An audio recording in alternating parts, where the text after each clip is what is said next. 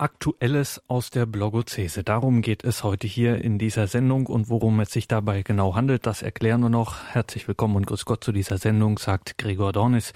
Schön, dass Sie jetzt hier mit dabei sind in dieser kommenden Stunde, in der wir uns dem Phänomen Blogozese in einem ersten Teil einmal zuwenden wollen, schauen, was da so aktuell los ist und diskutiert wird in den katholischen Blogs und sind sehr froh, da heute im Gespräch zu sein mit Dr. Tobias Klein. Er betreibt den Blog Huhn Meets Eye.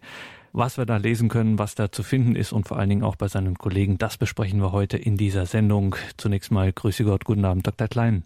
Schönen guten Abend. Herr Klein, Sie sind aufgewachsen in der niedersächsischen Diaspora seit 1996 in Berlin. Sie haben über Literatur des 19. Jahrhunderts geschrieben. Genauer, Ihr Buch heißt Von deutschen Herzen, Familie, Heimat und Nation in den Romanen und Erzählungen E. Marlitz. Die Blogozese, Sie betreiben selber diesen Blog Huhn Meets Eye und ja, es gibt mittlerweile sehr, sehr viele Blogs, katholische Blogs auch, und die schließen sich zusammen zu einer sogenannten Blogozese, treffen sich dieses Jahr wieder im November in Essen. Was erlebt man so in der Blogozese? Wer tummelt sich da mit welchen Beiträgen? Wie müssen wir uns das vorstellen? Naja, zunächst mal muss man sagen, dass diese Blogozese nun nicht wirklich eine feste geschlossene Gruppe ist. Also wer jetzt dazugehört und wer nicht, das ist, es gibt da in dem Sinne keine Mitgliedschaften. Also was es gibt, ist eine Blogliste, die auch von einem selber bloggenden Kollegen betrieben wird, der immer, wenn er mal wieder in den Weiten des Netzes auf einen Blog mit katholischer Thematik trifft, dann wird er in diese Liste eingebaut, wird dann auch jeweils in einem kurzen Beitrag äh, vorgestellt und mittlerweile umfasst diese Liste über 300 deutschsprachige Blogs, die aktiv sind. Das sind sehr unterschiedlich, also von der Ausrichtung her, von der, ich sag mal, im kirchenpolitischen Spektrum der Einordnung, also sehr breit gefächert. Also auch die Blogger sind auch sehr unterschiedliche Charaktere aus ganz unterschiedlichen Zusammenhängen. Es sind Priester und Ordensleute dabei, aber auch sehr viele Laien. Es stehen in dieser Liste beispielsweise auch in Anführungsstrichen offizielle Blogs kirchlicher Stellen, aber die meisten sind tatsächlich privat und in Eigeninitiative betrieben. Also wenn man sich so gar nicht richtig äh, wirklich in der Netzwelt auskennt, äh, um es nochmal zu erklären, das sind jetzt keine im strengen Sinne zum Beispiel Nachrichtenportale, es sind schon eher Seiten der verschiedensten Art, die im weitesten Sinne so etwas sind wie Kommentarbereiche. Das kann man so sagen. Wenn man mal sich über den Begriff Blog oder Weblog in Vollform informiert, was das überhaupt sein soll, dann ist es von der Entstehungsgeschichte her eigentlich ursprünglich mal angedacht gewesen als eine Art öffentliches Tagebuch. Das gibt es natürlich thematisch gesehen in ganz unterschiedlichen Bereichen, Sportblogs, Modeblogs und so weiter. Und dann eben auch, auch schon seit Jahren, eben auch Blogs mit katholischer Thematik im weitesten Sinne. Es sind in der Regel dann eben persönliche Beiträge, eben ein individueller Blick auf das jeweilige Thema ja, das ist auch der Begriff katholischer Blog, das mag jetzt so den Eindruck erwecken, dass es da wirklich nur ausschließlich um Kirchenthemen ginge. Das ist nicht der Fall. Also die Blogs sind teilweise inhaltlich sehr breit aufgestellt. Es wird auch zu ganz, ich sag mal, weltlichen Themen geschrieben. Aber um sozusagen im Sinne der Beschreibung Blogozese als katholischer Blog zu gelten, ist es schon erforderlich, dass der Autor sich als bekennender Katholik irgendwo zu erkennen gibt und auch über das jeweilige Thema irgendwo auch aus dieser Perspektive schreibt. Und Sie schreiben aus dieser katholischen Perspektive unter dem Blognamen Huhn meets Ei, also Huhn trifft Ei äh, auf Deutsch. Äh, wo kommt dieser doch verblüffende Name Ihres Blogs her? Ja, das war so eine komische Idee von mir. In Vollform heißt der Titel Huhn meets Ei in Klammern Hey Hey My My. Und das spielt an auf einen äh, Song von Neil Young, Hey Hey My My.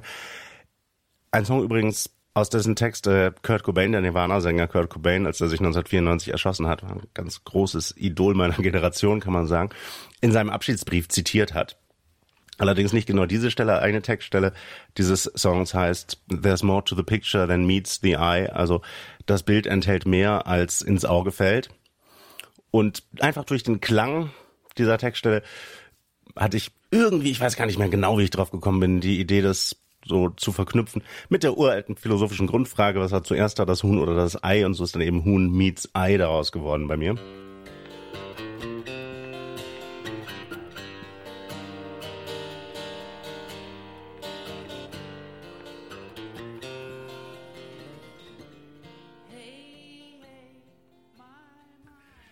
Aktuelles aus der Blogozese. Wir sprechen mit Dr. Tobias Klein. Er ist Blogger, betreibt den Blog Huhn Meets Eye. Und da müssen wir Dr. Klein nach den Anfängen fragen, wie geht das eigentlich los? Wie kommt man auf die Idee, selber sich einen Blog zuzulegen, den aufzumachen und damit, äh, ja, muss man schon sagen, in das virtuelle Rampenlicht der Netzöffentlichkeit zu treten? Im Grunde finde ich es im Rückblick fast komisch, dass ich erst so spät dazu gestoßen bin. Also als jemand, der gerne zu verschiedensten Themen eine Meinung hat und diese auch ungern für sich behält, hätte ich eigentlich schon früher auf die Idee kommen können, dass das Bloggen eigentlich ein Format wäre, das mir liegt. Tatsächlich war es aber ein großer Zufall, dass ich drauf gestoßen bin, denn ich habe lange Zeit mich mit in dieser ganzen Netzwelt kaum bewegt und hatte da auch wenig Interesse dran eigentlich. Wie ich nun tatsächlich zum Bloggen gekommen bin, das ist eine eigentümliche Geschichte. Das fing an mit dem Wahlkampf zur Berliner Abgeordnetenhauswahl 2011. Damals war in meinem gesamten Bekanntenkreis das Thema im Wahlkampf die Piratenpartei, einer sehr originellen Plakatkampagne und die Partei war noch sehr neu. Man wusste nicht so genau, wofür stehen die eigentlich, was wollen die eigentlich. Das wurde sehr intensiv diskutiert. Und eines Tages stand ich dann an einer Bushaltestelle in Berlin-Hohenschönhausen und mir fiel das Piratenplakat zur Religionspolitik ins Auge. Religion privatisieren jetzt. Und das hat mir nicht gefallen.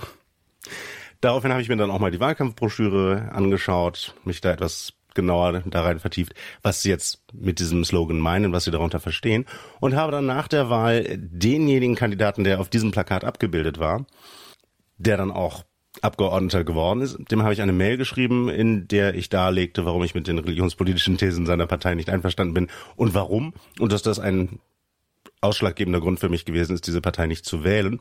Ich habe darauf keine Antwort bekommen, bis heute nicht übrigens.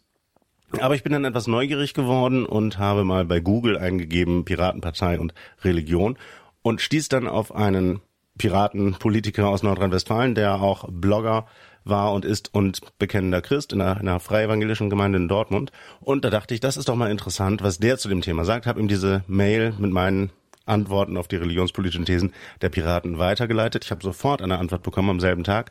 Der schrieb mir, dass fände er alles sehr interessant. An einigen Punkten hätte er auch Übereinstimmungen mit meinem Standpunkt, würde gerne etwas dazu auf seinem Blog schreiben und ob es meinen Text denn irgendwo online gäbe, damit er den verlinken kann. Gab es natürlich nicht. Dadurch bin ich dann auf die Idee gekommen, so einen Blog einrichten. Das geht ganz schnell, das kann im Prinzip jeder. Ich hatte mich nie vorher mit dem Thema beschäftigt, aber ich habe also innerhalb weniger Stunden es geschafft, mir so eine Seite einzurichten. Und das war dann der erste Beitrag. So ging's los, vor jetzt etwas mehr als vier Jahren. Und zu diesem ersten Beitrag, Herr Klein, sind viele weitere dazugekommen. Wer jetzt in die Suchmaschine eingibt, Tun Meets Eye und sie ausgespuckt bekommt, das anklickt, was findet er da, was liest er da? Ja, also zunächst mal ist den Lesern zu empfehlen, sich etwas Zeit mitzubringen, also am besten mit einer Tasse Tee oder Kaffee, sich davor zu setzen. Ich habe leider, ich weiß nicht, ob ich leider sagen muss, aber ich habe diese Neigung zu recht umfangreichen Texten. Es gibt andere Blogger, die auch mal einen Beitrag einstellen, der nur aus einem Bild und ein paar erläuternden Sätzen dazu besteht. Sowas geht natürlich schnell, sowohl zu schreiben als auch zu lesen. Das ist bei mir in der Regel etwas umfangreicher. Meine Beiträge sind auch in der Regel in einen gewissen erzählerischen Rahmen eingebaut. Also ich gehe häufig aus von Anekdoten, Dingen, die mir im alltäglichen Leben begegnet sind, Dinge, die mir aufgefallen sind, die ich gelesen oder gesehen habe. Ich bemühe mich auch darum, jetzt unabhängig vom konkreten Thema des einzelnen Beitrags eigentlich immer mit einem gewissen Humor zu schreiben. Das geht durchaus auch mal ins satirisch-sarkastische. Inhaltlich ist es relativ breit aufgestellt. Also es geht häufig um das Thema äh, Religion in der Gesellschaft, Religion in den Medien. Es geht manchmal um liturgische Fragen, um Musik. Ich habe zum Beispiel jetzt unlängst eine mehrteilige Artikelreihe über das Genre des neuen geistlichen Liedes geschrieben, auch etwas satirisch. Es geht manchmal um Dinge, über die ich in der Presse gestolpert bin. Buchrezensionen kommen auch vor. Also, und eben Erlebnisse aus dem täglichen Leben. Auch mit einem mehr oder weniger ausgeprägten Bezug zu katholischen Positionen. Und da wollen wir natürlich auch eine Kostprobe hören von Ihrem Blog aus Ihren Texten, damit man so einen Eindruck hat, wie Sie schreiben, was das für Texte sind. Vielleicht können wir da kurz von Ihnen was hören. Äh, ja, gern.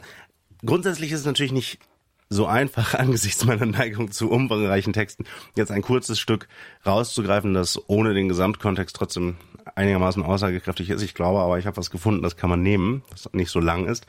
Und zwar stammt das aus einem noch relativ neuen Artikel mit dem Titel Pilgern fürs Klima, Stromsparen für das Seelenheil.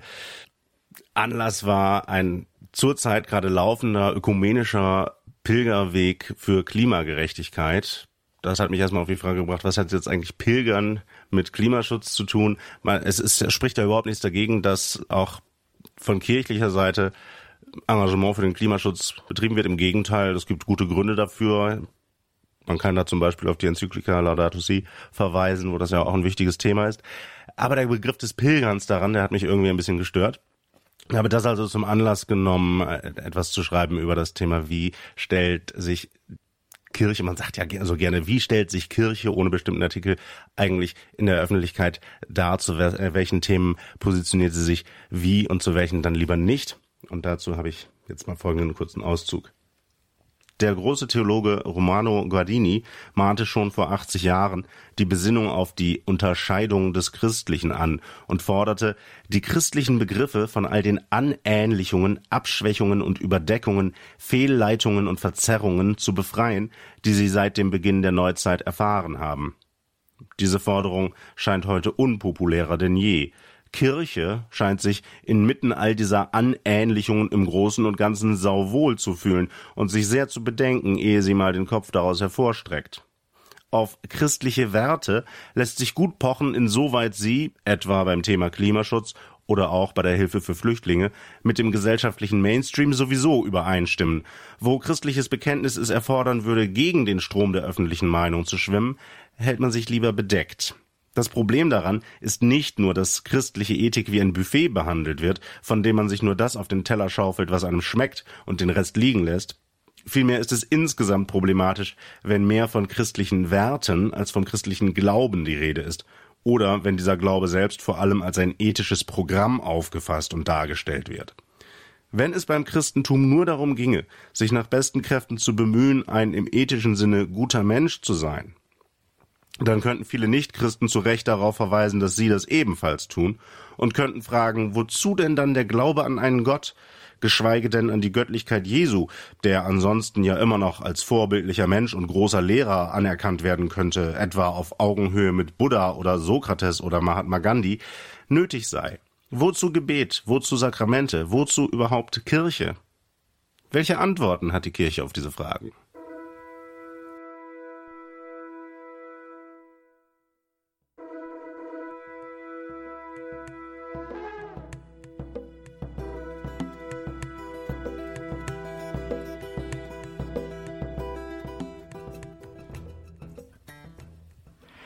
Aktuelles aus der Blogozese. Wir sprechen heute mit Dr. Tobias Klein. Er betreibt den Blog Huhn Meets Ei.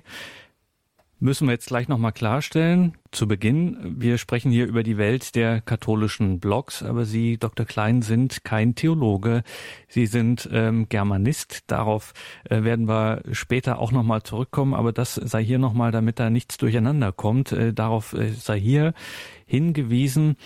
Als wir diese Sendung geplant haben, Dr. Klein, konnten wir nicht wissen, dass dieses Thema der katholischen Blogs ähm, unfreiwillig äh, auch zum Gegenstand von Debatten wird. Reinhard Kardinal Marx ist ähm, auf einer Pressekonferenz gefragt worden zu eigentlich ganz konkret zu einem Internetauftritt. Seine Antwort wurde dann etwas allgemeiner und es fiel der prägnante Satz, an dem sich dann einiges aufhing, nämlich Verbloggung führe zu Verblödung manchmal.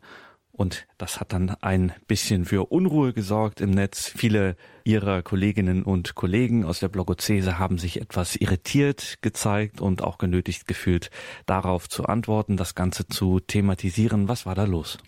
Ja, man kann natürlich sich vorstellen, dass das bei den Bloggern eine gewisse Unruhe auslöst, wenn so eine Äußerung fällt, zumal ich glaube, das Problem war, dass dieser eine Satz Verbloggung führt zur Verblödung da so herausgegriffen und sich darauf fokussiert wurde. Also es erschien aus dieser ganzen Pressekonferenz dieser eine Ausschnitt, ungefähr zweieinhalb Minuten lang separat auf YouTube diese eine Frage und die Antwort darauf. Und der Satz, ich meine, es ist klar, so ein Satz, der klingt gut, der klingt griffig, das ist klar, dass das dann als Überschrift gewählt wird, da steht dann groß drüber, Verbloggung führt zu Verblödung, dass er dann noch hinterhergeschoben hat, der Kardinal. Manchmal ist dann schon auf den ersten Blick gar nicht mehr sichtbar. Natürlich löst so eine Aussage bei den Bloggern Unruhe aus. Es gab einige Artikel auf verschiedenen Blogs, ich habe selbst auch etwas dazu geschrieben. Ich denke mal, das Problematische an der Geschichte ist, zum einen, ich bin ja selbst noch nicht so lange dabei, das Verhältnis zwischen der offiziellen Pressearbeit, Öffentlichkeitsarbeit kirchlicher Stellen auf der einen Seite und der Blogozese auf der anderen Seite ist von vornherein noch nie so wirklich unproblematisch gewesen. Man hat da so Vorbehalte auf beiden Seiten. Natürlich hat man auch eine vollkommen unterschiedliche Arbeitsweise. Und schon allein das führt sicherlich auch zu Differenzen, auch auf der inhaltlichen und der formalen Seite. Wenn jetzt so ein Satz aus dem Kontext der Situation der Pressekonferenz so herausgenommen wird und dann natürlich auch gerne einerseits von den Bloggern intensiv diskutiert wird, andererseits aber eben auch in Presseveröffentlichungen kirchlicher Stellen mit einer gewissen Suffisanz zitiert wird. Das macht das Verhältnis zwischen der Öffentlichkeitsarbeit kirchlicher Stellen auf der einen Seite und den Bloggern auf der anderen Seite natürlich nicht gerade besser. Hängt das vielleicht auch ein bisschen damit zusammen, dass natürlich so eine organisierte kirchliche Öffentlichkeitsarbeit aus einem Ordinariat heraus äh, oder äh, aus einem Verband heraus äh, natürlich auch ähm, ganz andere Rücksichten hat ähm, und ganz andere Verantwortung als jetzt beispielsweise jemand wie Sie. Sie können sich sozusagen als freier Publizist verstehen. Also Sie können sagen also und reden, wie Ihnen der Schnabel gewachsen ist, ohne dass Sie jetzt schauen müssen, habe ich jetzt sozusagen alle Interessen korrekt korrekt berücksichtigt, ähm, jetzt dieser Planstelle, diesem, diesem Amtsbereich, zum Beispiel in der Kirche, dass es äh, da auch einfach, dass sie da einfach leichtfüßiger zum Beispiel agieren können als jetzt eine ganz eine offizielle und auch verantwortete äh, Öffentlichkeitsarbeit. Ja, das ist absolut richtig. Natürlich, man hat als sozusagen privat in Eigeninitiative tätiger Blogger, man hat keinen Redakteur, der nochmal drüber guckt, man hat keine Formvorgaben und eben auch diese institutionellen Rücksichten, die hat man in der Regel auch nicht. Das heißt, man kann sich da auch mal leisten, auch mal ein bisschen frech zu sein. Ludwig Ringeifel, der Chefredakteur der katholischen Nachrichtenagentur, hat vor Jahren, ich glaube, das war 2009, da war ich selber noch gar nicht Blogger, hat mal äh, von den Bloggern als Freibeuter gesprochen. Er meinte das gar nicht so negativ, wie sich das vielleicht anhört der Begriff hat eigentlich durchaus einen gewissen Charme, denn ähm, ja, es ist natürlich schon so, man ist doch sehr frei in dem, was man tut. Man bekommt natürlich Feedback, also wenn man sich nun wirklich mal vergaloppiert über die Stränge schlägt, weil man kann es ja, das hindert einen ja keiner dran, dann merkt man das in der Regel auch an den Reaktionen, die man bekommt. Aber erst einmal kann man im Prinzip schreiben, was man will und das kann natürlich so eine offizielle Pressestelle nicht.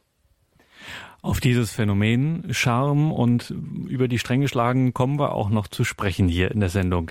Wir sind im Gespräch mit Dr. Tobias Klein, sprechen über Aktuelles aus der Blogozese und dass das durchaus auch ähm, anspruchsvoll sein kann, zeigt Sie, Tobias Klein, haben äh, auch für die Tagespost geschrieben, unter anderem auch einen Beitrag ähm, verfasst über, sagen wir, den Reiz der Selbst, um nicht zu sagen Lynchjustiz. Und den haben sie jetzt auch ins Netz noch einmal gestellt äh, bei sich und haben dafür von ihrem Bloggerkollegen, beispielsweise Josef Bordert, äh, großes Lob erhalten. Vielleicht, äh, weil das auch durchaus ein bisschen auch die virtuelle Realität mitstreift. Vielleicht können Sie uns mal sagen, worum es Ihnen in diesem Beitrag ging. Dieser Beitrag unter dem Titel Lamechs Rückkehr, das ähm, spielt an auf die Figur des Lamech in Genesis 4, ein Enkel Kains, der sich vor seinen zwei Frauen damit brüstet, dass er alles, was ihm angetan wird, vielfach vergilt. Er erschlägt einen Mann für eine Schramme und dergleichen. Dieser Artikel ist also ausgelöst worden durch meine Beobachtung.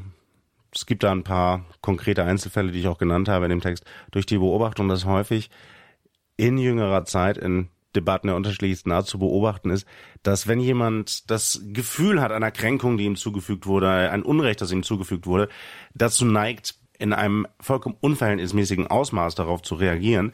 Konkretes Beispiel, Nachbarn, die Müll auf die Straße werfen oder ansonsten irgendwie laut und störend sich verhalten.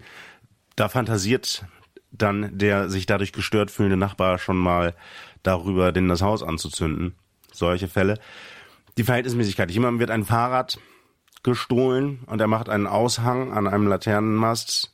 Nicht etwa mit dem Aufruf, man soll ihm doch bitte das Fahrrad zurückgeben, sondern mit dem Aufruf, den Fahrraddieb zu lynchen. Solche Fälle. Also diese Aggressivität, die sich da vielfach äußert, die sehen wir auch im Netz in Diskussionen in sozialen Netzwerken, Facebook, Twitter, da reicht oft schon eine als beleidigend empfundene Meinungsäußerung, also von manchen als beleidigend empfundene Meinungsäußerung, dass demjenigen, der diese Aussage gemacht hat, dann äh, gleich mit Mord, Vergewaltigung und Ähnlichem gedroht wird, so unter dem Schutz der Anonymität des Netzes. Was man dazu, dazu natürlich auch sagen muss, ist, dass solche Äußerungen tatsächlich durchaus strafrechtlich relevant sein können.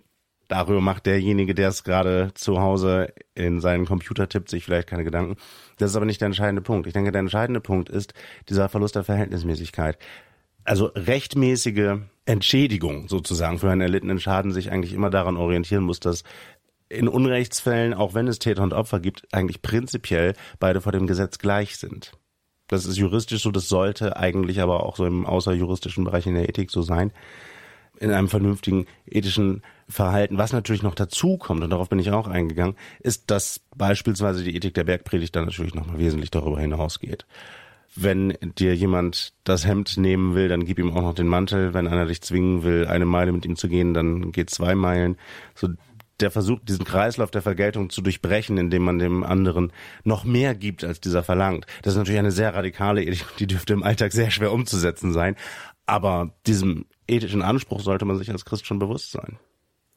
Jetzt könnte man natürlich, Dr. Klein, wenn man vielleicht jetzt auch äh, durchaus dem Stichwort Verblödung etwas ähm, Positives abgewinnen wollte, könnte man natürlich sagen, gut, da redet jetzt aber wieder der äh, Studierte, ähm, der klassisch äh, studiert habende, ohne Netzwelt, größere noch, äh, Germanist, der sozusagen noch eine gewisse symbolische Ordnung hat, mit der er Dinge einsortiert, der also noch logisch denkt und nicht per Mausklick ähm, sozusagen die nächstmögliche Verknüpfung äh, hat, sondern der sozusagen noch im System ist. Kann es nicht sein, dass eben hier auch äh, bei allem Reizvollen, was sich findet, gerade auch in der Blogozese, dass da eben auch die Gefahr besteht einer gewissen Zerfaserung und eben auch einer Emotionalisierung, die auf solche zum Beispiel ethischen Standards eigentlich nicht mehr, die davon nichts mehr wissen will, sondern äh, lieber äh, eben dem Reiz des Netzes folgt, sich doch nach Gefühl zu verknüpfen und nicht nach dem zum Beispiel, was sich gehört oder so. Ja, ich bin mir selbst nicht ganz darüber im Klaren, welchen Einfluss da eigentlich das Medium hat. Also es ist einerseits natürlich offensichtlich, dass soziale Netzwerke im Internet natürlich den Diskurs enorm beschleunigen. Früher wenn man auf irgendetwas, was einem über die Medien zugetragen wurde, reagieren wollte, da hat man möglicherweise einen Leserbrief geschrieben oder so, der war dann einen Tag in der Post. Also die Prozesse haben sich natürlich beschleunigt. Man kann ja nun innerhalb von Stunden einen sogenannten Shitstorm gegen jemanden entfesseln, was früher Wochen oder Monate gedauert hätte. Das schaukelt sich natürlich sehr schnell hoch. Gerade auch der in Netzwerken wie Twitter beispielsweise, wo also jede einzelne Äußerung quasi limitiert ist auf 140 Zeichen dieser Drang zur Kürze, der führt natürlich auch zur Verkürzung. Da werden dann häufig Emotionen einfach dadurch angetriggert, dass man nur so einen kleinen Ausschnitt an Informationen bekommt und den Kontext nicht sieht und dann, ja, da gibt's schon sowas wie Pavlovsche Reflexe auf Reizwörter. Das ist sicherlich problematisch. Ich bin mir allerdings nicht sicher, ob man da wirklich dem Medium sozusagen die Schuld geben kann oder ob es vielleicht einfach auch damit zusammenhängt, dass man da mehr für die Medienkompetenz tun muss. Es ist halt alles, also die Kanzlerin hatte ja nicht so ganz Unrecht mit dieser vielfach belächelten Aussage, das Internet ist für uns alle Neuland. Das äh, ist zum Teil sicherlich eine Generationenfrage, aber auch nicht nur. Also, naja, wenn man damit aufgewachsen ist, geht man anders intuitiver damit um. Aber trotzdem denke ich, natürlich ist es alles relativ neu. Es vor ein paar Jahren gab es das alles noch gar nicht. Und natürlich muss man erstmal damit umgehen lernen. Wie genau das funktionieren kann, da habe ich leider auch keine Patentlösung bereit. Ja, ein vielfach äh, problematisiertes Phänomen, die sogenannte Netiquette. Ähm, die meisten Blogs oder auch ähm, ja die meisten Blogs oder sozialen Netzwerke weisen in eigenen äh, Bereichen nochmal darauf hin, dass man bitte bestimmte Regeln der sogenannten Netiquette zu beachten habe. Da gibt es also noch nicht das Patentrezept. Vielleicht gibt's das irgendwann noch. Aktuelles aus der Blogozese. Wir sind im Gespräch mit Tobias Klein. Er betreibt den Blog Huhn Meets Eye. Wir schauen auf die Welt der katholischen Blogger.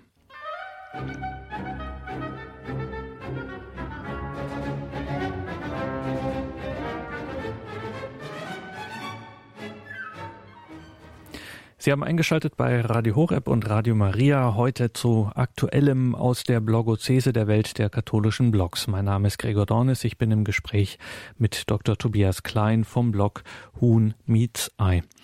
Herr Klein, als Blogger ist man jetzt nicht unbedingt sehr prominent, aber trotzdem in der Öffentlichkeit. Ähm, und Sie haben gerade auch mit Ihrem katholischen Standpunkt zum Thema Lebensrecht, Lebensschutz, äh, Stichwort auch Marsch fürs Leben in der Stadt, in der Sie leben, in Berlin, ähm, offensichtlich doch eine gewisse Bekanntheit erlangt. Ähm, Sie, es gab so eine Geschichte im Vorfeld des Marsches für das Leben, wo Sie auch äh, gemerkt haben, dass man Ihren Blog und Ihre Beiträge gekannt hat. Was war da los?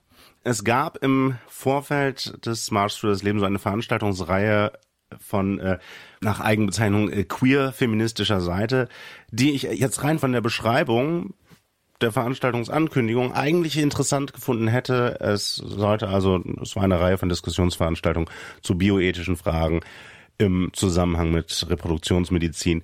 Das Thema Abtreibung direkt spielte auch mit hinein. Das Thema Pränataldiagnostik, solche Themen. Und ich hatte mir eigentlich vorgestellt, es wäre doch ganz interessant, da das Meinungsspektrum etwas zu verbreitern. Also was mir halt auffiel in der Veranstaltungsankündigung, ich habe da mal in einer in einem Lokal einen Flyer in die Hände bekommen und mitgenommen.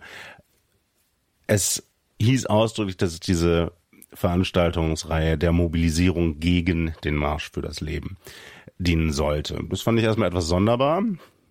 Dachte aber, naja, Diskussionsveranstaltung, es geht um Meinungsaustausch, könnte man sich ja mal einbringen. Wäre vielleicht auch insofern interessant, weil man dann mal die Gegenseite sozusagen nicht nur rein als, als Verkörperung eines entgegengesetzten Standpunktes sieht, sondern auch mal tatsächlich als Mensch wahrnimmt. Miteinander ins Gespräch kommen, hätte ich gedacht, bei allen sicherlich nicht auflösbaren Meinungsunterschieden. Also es war ja nicht, wäre ja nicht zu erwarten gewesen, dass man sich plötzlich um den Hals fällt und sich einig ist. In einzelnen Details möglicherweise schon. Aber gut, das würde jetzt zu weit führen. Sondern einfach mal miteinander reden, statt sich vom Straßenrand aus anzubrüllen, hätte ich eigentlich interessant gefunden.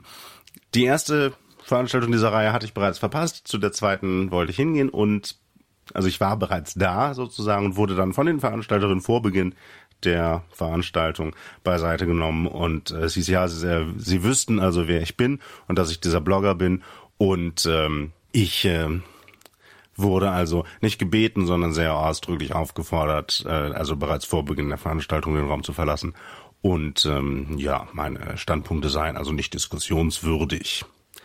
Na gut, in anderen Lokalen dieser Art habe ich mittlerweile Hausverbot. Eigentlich hat das nicht mit dem Bloggen angefangen, sondern es war eher umgekehrt. Also es ist äh, der Ursprung dieser ganzen Geschichte lag darin, ich bin, ähm, ja, das ist auch schon wieder über zwei Jahre her. Ich bin mal aus einem äh, ja linksalternativ ausgerichteten Lokal quasi rausgeflogen, weil man mich beim Marsch für das Leben gesehen hat mit einem Kreuz in der Hand. Erste Verdachtsmomente gab es, weil ich vor dem Essen gebetet habe. Das äh, äh, allein wurde mir versichert, sei nicht das Problem gewesen, aber das hat halt gewisse Verdachtsmomente erzeugt. Wirklich interessant fand ich dann, dass sich aus diesem, naja, Gespräch, das zu diesem Rauswurf führte, am Rande herauskristallisierte, dass man mich also auf ähm, Videoaufzeichnungen erkannt hat. Und ich dachte, das ist ja interessant, dass dieselben Leute, die auch gerne mal gegen den Überwachungsstaat auf die Straße gehen, Videoaufzeichnungen auswerten, um ihre Gäste einer Gesinnungskontrolle zu in, äh, unterziehen, fand ich spannend. Habe dann in dieser Situation, damals vor etwas über zwei Jahren, unmittelbar danach zwei, drei Sätze dazu auf Facebook geschrieben. Ich bekam ein enormes Echo. noch am selben Abend erschien ein Artikel zu dem Thema auf dem Blog Kloster Neuburger Marginalien, den es heute nicht mehr gibt, aber der Blogger hat jetzt einen anderen, Totaliter Aliter. Andere Blogger griffen das Thema auch auf und irgendwann dachte ich dann, äh, ja, vielleicht sollte ich jetzt selber auch mal mich auf meinem Blog dazu äußern. Diese ganze Geschichte hat, glaube ich, meine Bekanntheit innerhalb der Blogozese doch ähm, erheblich gefördert, aber eben auch bei der, ich sag's mal in Anführungsstrichen, Gegenseite. Offensichtlich stehe ich da unter Beobachtung. Ich finde das ganz interessant, woher jetzt bei dieser Veranstaltung in diesem Jahr, woher die eigentlich wussten, wer ich bin. Ich meine, ich trage kein Namensschild, äh, auf dem Blog ist auch kein Foto von mir. Also woher die überhaupt wussten, wer ich bin, das hat mich überrascht. Da bin ich bis heute nicht hintergekommen, aber ich finde es spannend.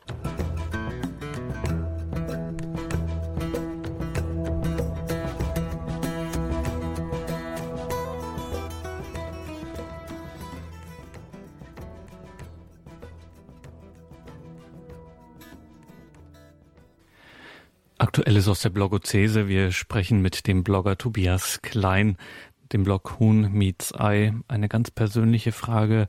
Warum eigentlich? Warum machen Sie das? Warum bloggen Sie? Warum immer? Man könnte sich auch vorstellen, jemand wie Sie, der ein begabter Autor ist, der Texte schreiben kann, der sie nicht nur fremde Texte interpretieren, sondern auch eigene Texte schreiben kann, der könnte sich ja auch hinsetzen und so sukzessive einen Aufsatzband oder ein Buch schreiben.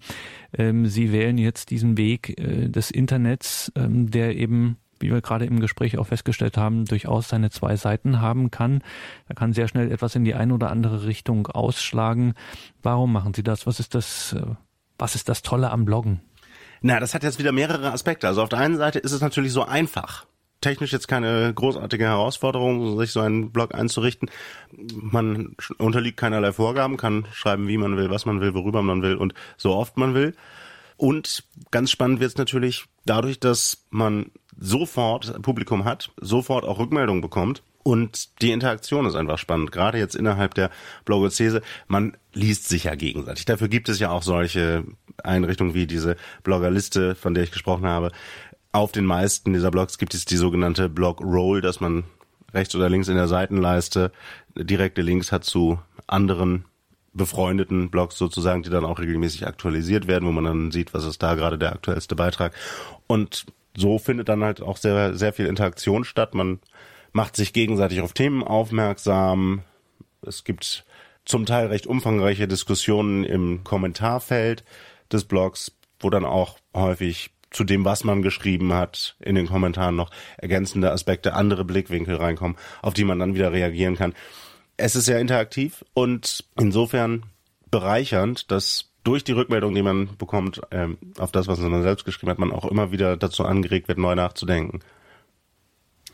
Ja, und um dann jetzt hier nicht nur Tobias Klein nur allzu theoretisch zu sprechen über etwas, sondern dass wir auch nochmal eine kleine Kostprobe bekommen.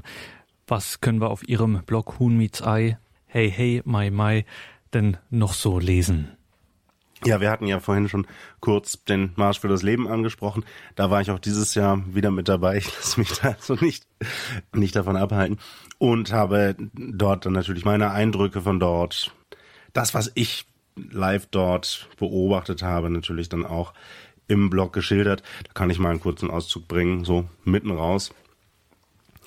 Störungen durch Gegendemonstranten hielten sich im Vergleich zu den Vorjahren anfangs sehr in Grenzen. Wie sich später zeigen sollte, lag dies jedoch nur daran, dass die Gegner des Marsches ihre Strategie geändert hatten. Zunächst jedenfalls sah man nur hier und da kleine Grüppchen von meist in schwarze oder graue Hoodies gekleideten jungen Erwachsenen, die dem Demonstrationszug altbekannte Parolen hinterherriefen. Dass diese Parolen mit dem Anliegen des Marsches meist wenig bis nichts zu tun hatten, ist schon vielfach angemerkt worden. Besonders bemerkenswert fand ich einen dicklichen Mann, der einer Familie mit einem kleinen Kind vorwurfsvoll zurief, Weiß das Kleinkind, wofür Sie hier demonstrieren? Am liebsten hätte ich geantwortet, weißt du es? Denn dass die Vorstellungen der Gegendemonstranten darüber, mit was für einer Veranstaltung sie es hier zu tun hatten, ziemlich grob verzerrt waren, war einigermaßen offensichtlich. Unter den Linden kam der Marsch ins Stocken. Da ich mich fast am Ende des Zuges befand, konnte ich die Ursache dafür nicht sehen, aber es war ja nicht schwer zu erraten. Unsere Gegner hatten eine Sitzblockade gebildet. Insgesamt über eine Stunde lang war der Marsch für das Leben eher ein Stehen für das Leben. Es ist anzunehmen, dass die What the fuck-Fraktion das als großen Erfolg feiert, aber ich sehe das anders. Meiner Wahrnehmung zufolge machen derartige Aktionen den Marsch für das Leben nur stärker, und das aus mehreren Gründen. Zum einen wird dem Marsch dadurch mehr Aufmerksamkeit zuteil. Sowohl in seinem Verlauf, man denke nur an die Gäste der Straßencafés und Kunden der Souvenirgeschäfte unter den Linden, die dieses Jahr mal so richtig viel vom Marsch für das Leben mitbekommen haben, als auch in der medialen Nachbereitung. Zum anderen stärkt es die Solidarität der Teilnehmer untereinander und gibt ihnen Gelegenheit zu beweisen, dass sie sich von der Feindseligkeit um sie herum nicht provozieren lassen. Während von den Straßenrändern mit Trommeln und Trillerpfeifen gelärmt wurde, fingen die Teilnehmer des Marsches an zu singen. Zuerst Großer Gott, wir loben dich, dann Lobe den Herrn meine Seele. Für mich zählte das zu den stärksten Momenten dieses Nachmittags. Ich fühlte mich irgendwie an Peter Ustinov in Quo Vadis erinnert. Die singen ja. Wieso singen die denn?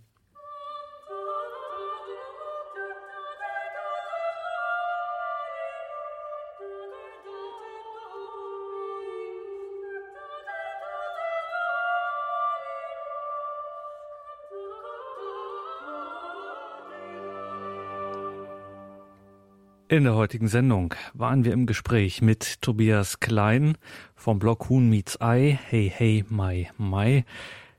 Wie Sie dorthin finden, natürlich die einfachste Variante, einfach die Suchmaschine anwerfen und dann dies, den Blog ausspucken lassen. Ansonsten natürlich im Infofeld zur Sendung steht da auch ein Link für Sie bereit. Ansonsten gibt es CD und Podcast von dieser Sendung, sowohl telefonisch als auch auf unserer Homepage zu bestellen, horeb.org. Tobias Klein, jetzt haben wir viel über Sie, über Ihren Blog, über Unmietsei und so weiter gesprochen ganz zum Schluss, wir können es nicht ersparen, das ist nicht ganz unproblematisch, aber ich zwinge Sie jetzt einfach mal dazu, ich nehme das auf meine Kappe, äh, wenn Ihnen das jetzt vielleicht die einen oder anderen am Ende übernehmen oder was auch immer.